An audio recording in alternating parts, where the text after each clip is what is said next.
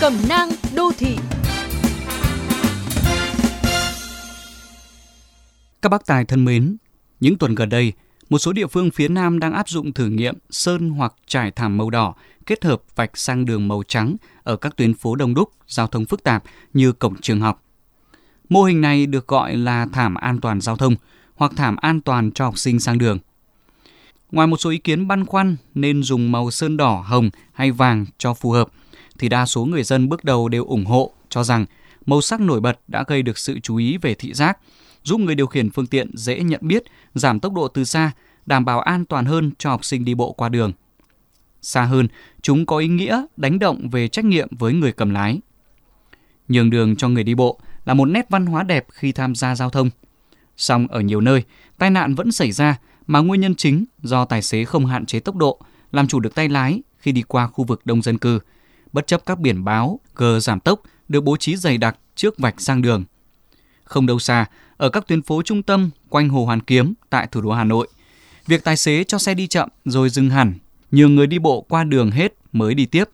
Hình ảnh ấy không phải hiếm, nhưng cũng chưa đủ nhiều để đại diện cho văn hóa lái xe ở thành phố này. Thực tế không phải nơi nào cũng được bố trí thảm sang đường một cách nổi bật, còn rất nhiều nút giao thiếu hụt cầu hầm bộ hành. Bên cạnh học sinh, bất cứ nhóm đối tượng đi bộ nào khác cũng phải được sang đường an toàn, miễn nơi đó có vạch qua đường đúng quy chuẩn. Sự xuất hiện của thảm sang đường, vì vậy là một tín hiệu mang tính báo động nhiều hơn là một sáng kiến thuần túy. Chúng xuất hiện càng nhiều, càng chứng tỏ nhiều nơi vẫn thiếu vắng nét văn hóa nhường đường, người đi bộ vẫn phải thấp thỏm, bất an khi băng qua đường. Một thính giả từng ví von, giống như dùng bút dạ quang tô nội dung nổi bật, nhưng khi tô quá nhiều sẽ không thể phân biệt được đâu là nơi nổi bật. Một thính giả khác lại chia sẻ, dù có sơn nhiều sắc màu hơn, làm to rộng thảm sang đường hơn mà gặp tài xế thiếu trách nhiệm thì cũng không có tác dụng. Những ý kiến này đều có lý.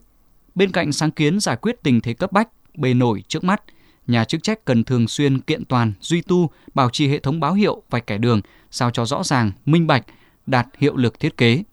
Căn cơ hơn là đẩy mạnh giáo dục tuyên truyền, nâng cao chất lượng sát hạch, siết chặt đầu ra đào tạo lái xe.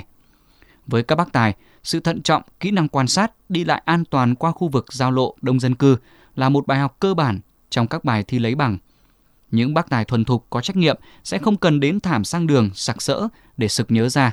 Họ cần giảm tốc độ, nhường đường cho người đi bộ. Đó nên là một thói quen.